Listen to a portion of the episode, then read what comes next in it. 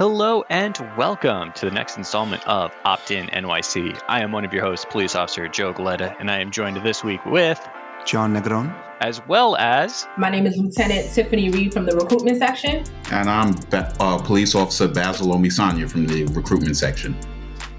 Excellent. So, the reason we have you guys on is because we have a new uh, test coming up. Isn't that right? That is absolutely correct. So we have a new NYPD police officer exam that's going to be given in June, and our registration period for that exam is April 7th through the 27th. So what is what does the test actually consist of? Like what are they asking people? It's a it's a g- general questions. It's not a it's, it's, not anything you really need to study for per se. They ask some grammar, some memorization questions, some reading comprehension questions, things of that sort. That's personally what I remember. I remember a bunch are just reading comprehensions. They'll explain the process for you, then ask you a question on it. So absolutely. But if people do want tutoring, we are offering tutoring actually in Brooklyn, um, Bronx, Staten Island, and as well as Manhattan.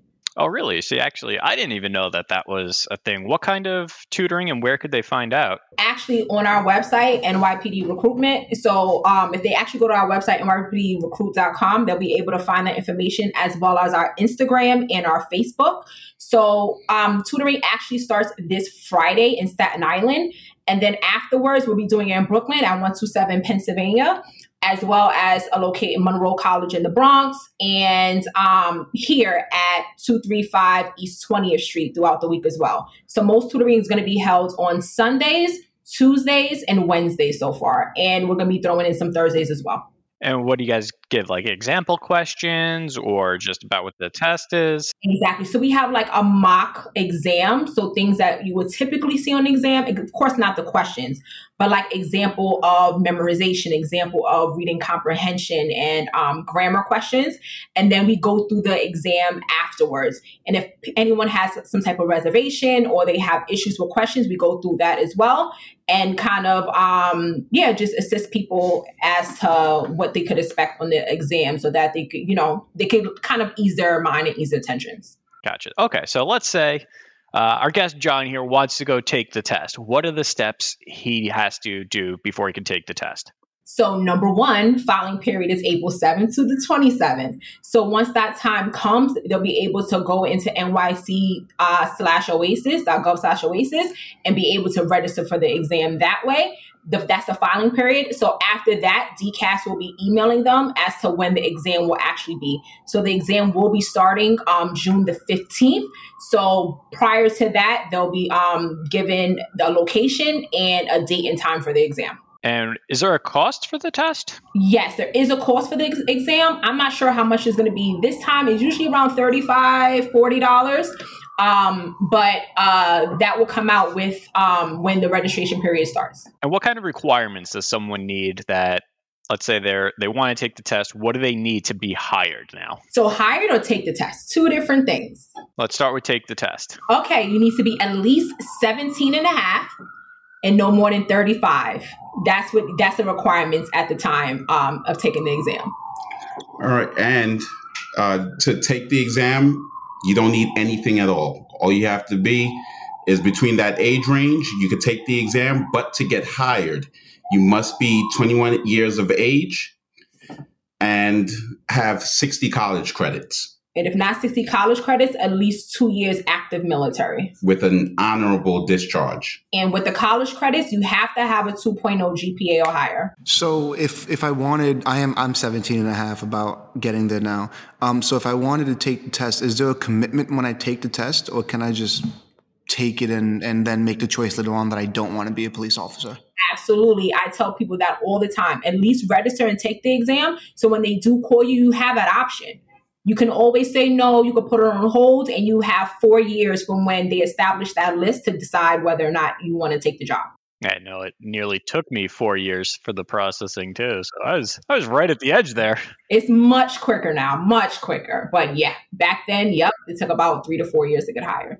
Well, they, back then they were still offering the test every day. Yes. Yep. At two Lafayette, I still remember that. So, um, Joe keeps mentioning how they used to offer the test every day, and and then he mentioned how we have a test coming up. What's like how's the time frames working the test? Is it like one every year, one every other year? So it kind of just depends. Um, it's broken down. Um, it's not ex- every day anymore, and especially because of COVID, it's a few restrictions as to how many people are allowed to be in one location. So right now, we are following those rules, and that's the reason why it's best to do the registration earlier the better, of course, so that you'll be able to get a seat and you know an earlier test date.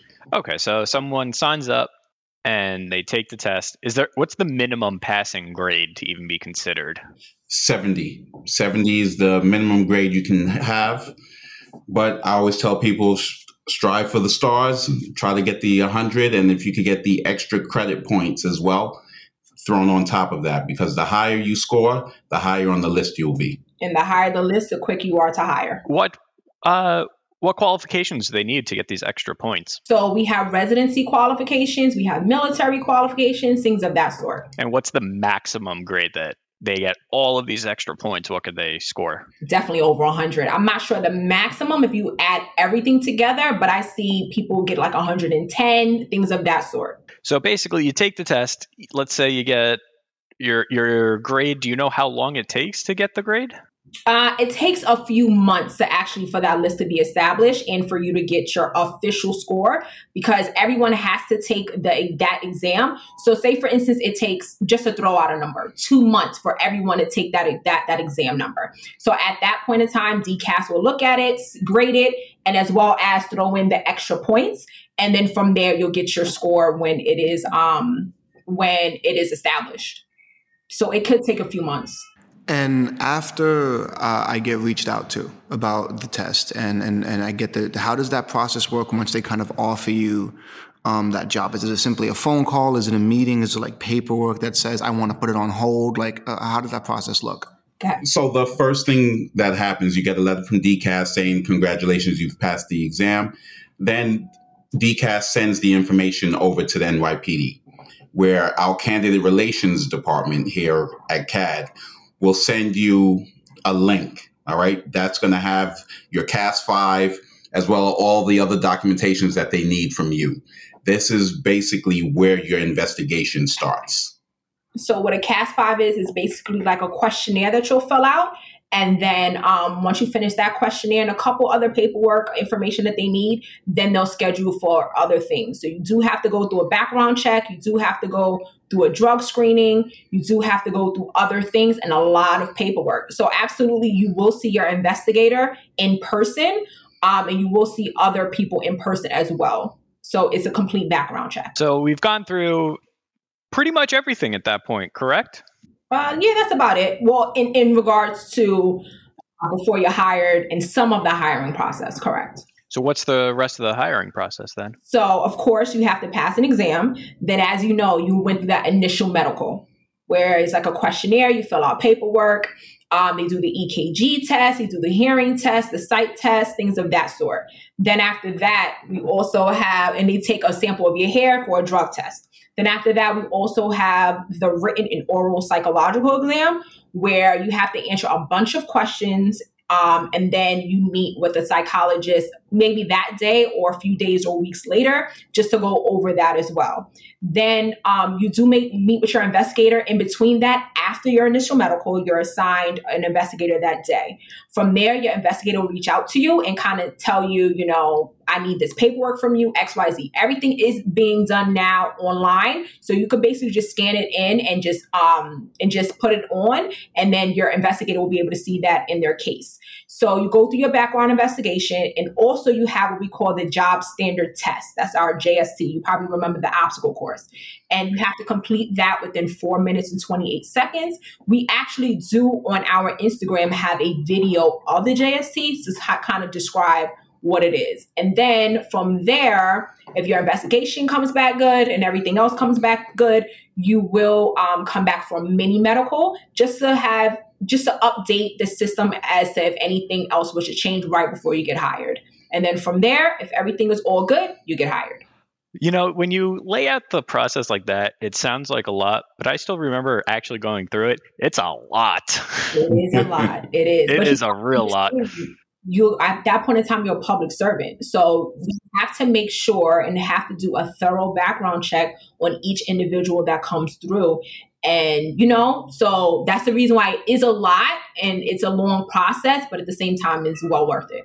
Oh i will absolutely agree. It's well worth it and i completely understand the need for the thoroughness of it. Now i know there's a background check involved. What is the department looking for? Do they care about C summonses, misdemeanors, felonies? What are they what are they looking out for? So, of course, people have summonses. That is perfectly fine. At that point of time, you just have to get your dispositions in regards to these summonses and even arrest. What we have some things what we call like automatic disqualifiers. So things that if you have, you won't be able to be hired, unfortunately. And that's a, if you are have been convicted of a felony, not arrested for a felony, but actually convicted of a felony or a domestic violence misdemeanor or you have been disqualified from the um, military, like a dishonorable uh, discharge from the military. I actually remember when I was going through the application process, I came to actually the location I'm in now, 127 Pennsylvania Avenue, to do the JST, the, the obstacle course. I was so terrified of just getting a parking ticket and having to explain that to my investigator that I found paid parking about John, how many blocks away is Rockaway? Like 10? Yeah, it's oh, pretty, wow, oh, you yeah. walk. Oh, yeah. Yes. I, yeah. Yes, it is a long walk from here. I uh, I paid for parking on Rockaway and Pitkin and walked all the way down. I've done it. I went all the way to Staten Island for mine. So same here. The the lengths we go through for this job, even before we get on. But now, what is actually good is everything is done now at our location here at two three five um, East Twentieth Street, which is the old police academy. So it's a one stop shop. Everything is done right here. No one has to go to Brooklyn, Queens, Staten Island, any of those locations. They just come here, usually in the morning time, and everything is done at, at one place. So it's definitely much, much, much easier. I can definitely vouch for how much easier that is then. yeah. Even the investigators are here as well. So if you need anything from your investigator, when you come to your site, you could drop something off if you need to. So it's pretty good. Oh, that's great because I had to come to Brooklyn for one, then go to Lefrak for something else, and yeah. it's all over. Yeah. All right. With that, let's pause for one minute to hear a word from our sponsors.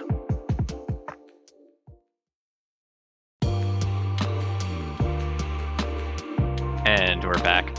So, John, now that we have a youth of the community here and the NYPD recruitment team, why do you think some of your peers aren't uh, aren't as eager to take the NYPD test? I mean, great benefits. You get a pension, get health insurance. I think it's like an onion when when when you talk about that. There's a lot of layers to it, and um, there's a lot of reasons. Some that that that feel legitimate, and and some that just feel like paranoia or, or worry.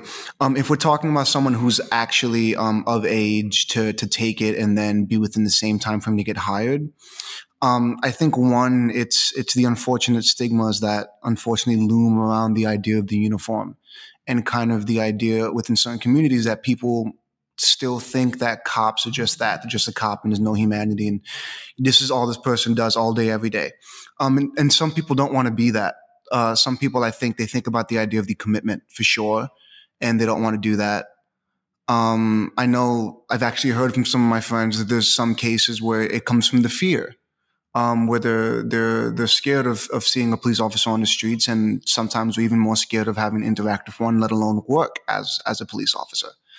Um, something I think that's that's super vulnerable, and I actually had a conversation with an old friend of mine about this was um, they were they had the opportunity to take the test, um, and they didn't. They were scared because they they were scared that they might one day have to put cuffs on a friend of theirs, um, because they're aware of the the unfortunate life that their friends are kind of tunneled into living, and they're scared that they're going to have to one day be the person to put that person away or, or to make that tough decision of um, changing someone's life and I think that's a that, that does play a heavy mental toll on people, and and some people just don't think they're cut out for it.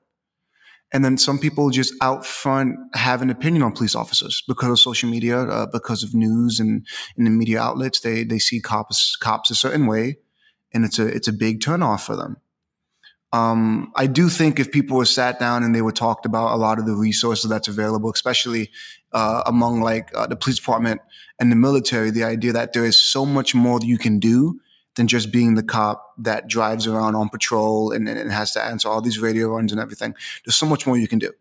Um, and, and I think if that was was was it's public information that doesn't feel public because a lot of people don't search for it.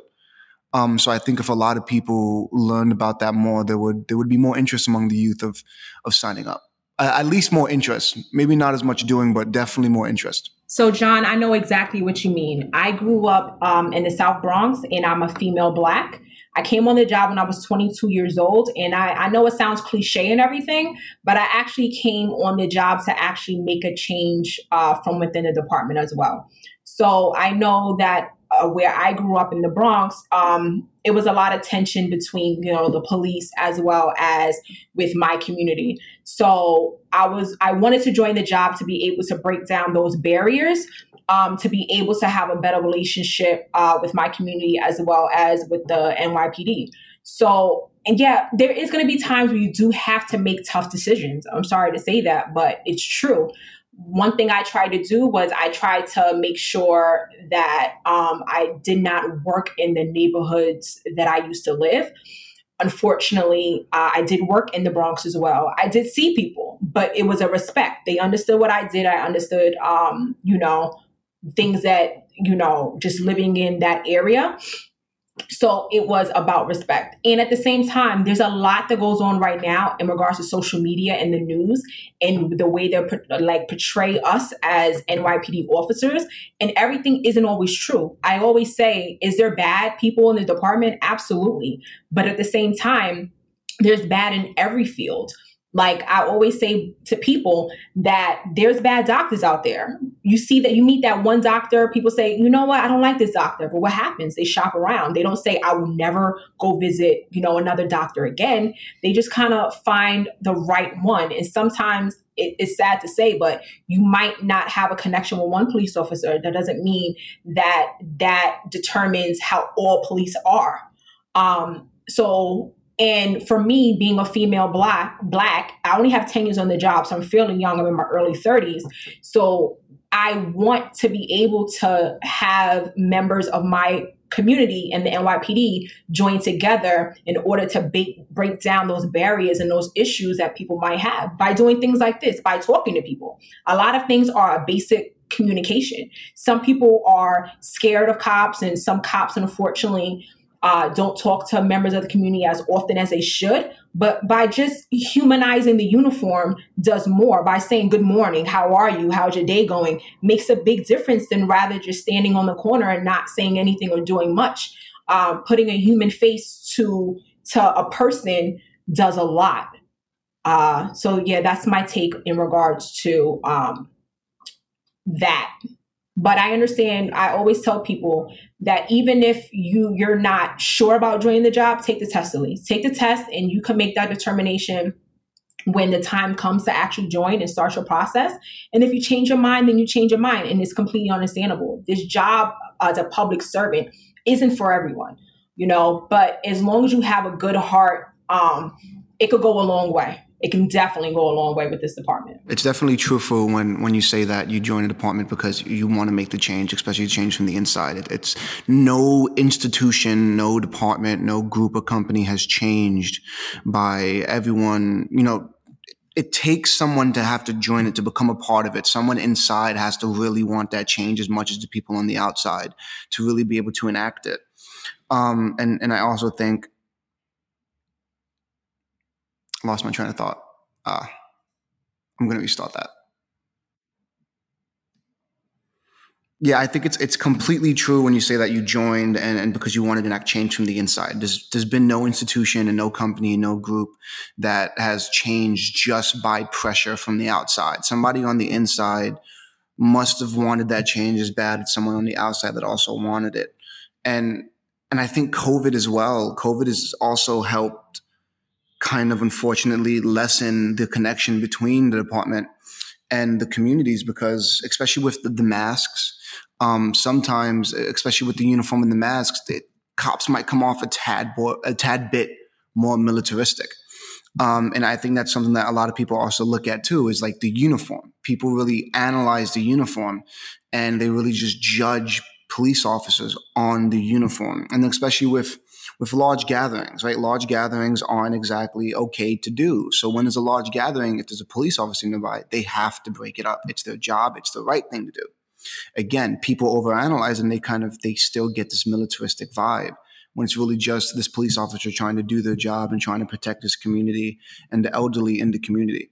And I always say, usually on every other episode that we do, that change starts with the conversation. Like you said, it starts with communication. And that will be the start and what would lead to the end of the change.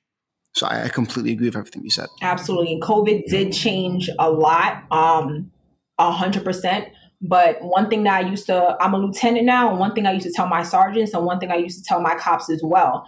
If you're going to do something and you're going to tell someone to do something, at least say, for instance, like you said, break up, you know, the, the gathering, explain why you do something. Just telling someone, look, guys, you got to go. That's not the correct way to do. Explain to them, like, look, I'm sorry to break up, you know, your gathering or whatever, but this needs to happen or XYZ. And sometimes an explanation goes a long way instead because a person like, but why do I need to do this? Which I understand. So if you explain why you're doing something and every step of the way try to explain some to, to someone why it is that you stop them or why it is that um, you have to break up this gathering or why it is that you know someone call 911 goes a long a long a long way. So absolutely communication. Yeah there was a time um, i was traveling i was in union square i go to school in union square. Um, there's a school right there. I, I, was by union square and i was by uh, the one of the train exits. And there was uh, a male and he was standing with a female and i assumed they were close because of their posture towards each other.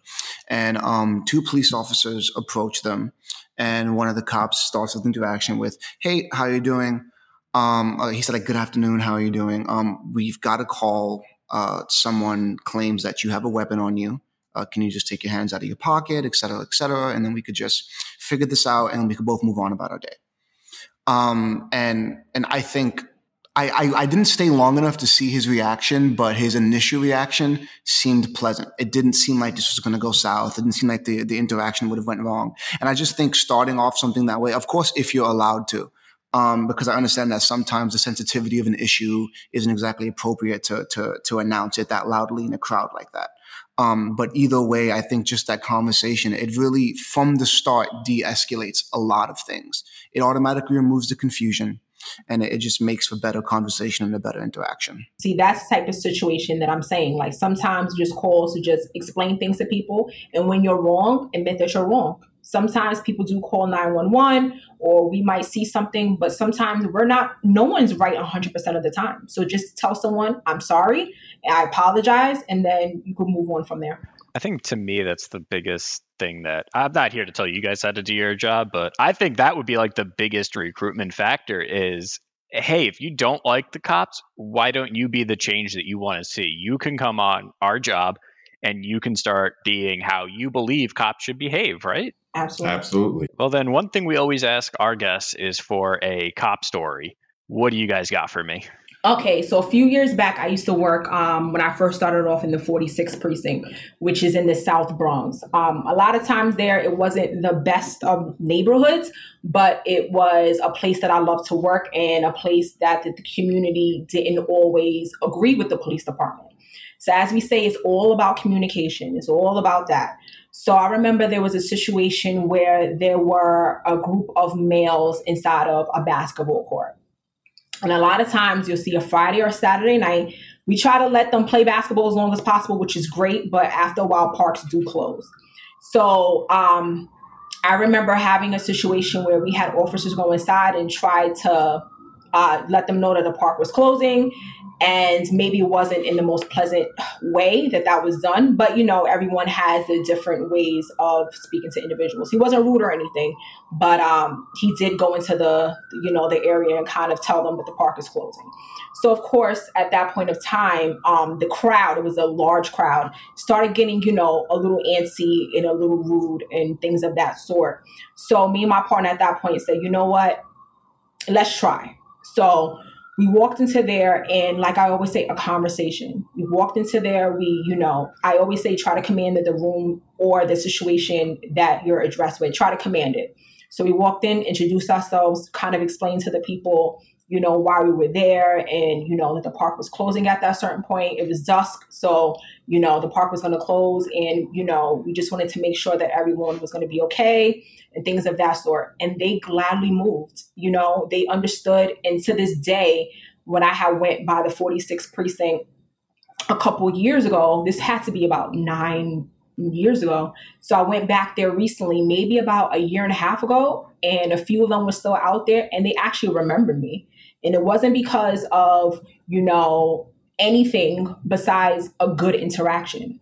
So a lot of times it starts with a good interaction why somebody might remember you. And sometimes it's been a bad interaction. I've had situations where unfortunately I did have to arrest people, but one thing I've always learned is to walk walk away with a handshake. You know, at the end of the day, something happened and the person has to be arrested, but walking away with a handshake is my model. Um, and that's something that I, I definitely did majority of um, my situations. So to this day, like I said, I did see them about two years ago, and they still remember me by name and by face, strictly because of you know a positive interaction rather than just a negative. All right, so mine is uh, not as uh, joyous as the lieutenant, but mine was. Uh, I was working a foot post in the 88 precinct, uh, right by Commodore Barry Park.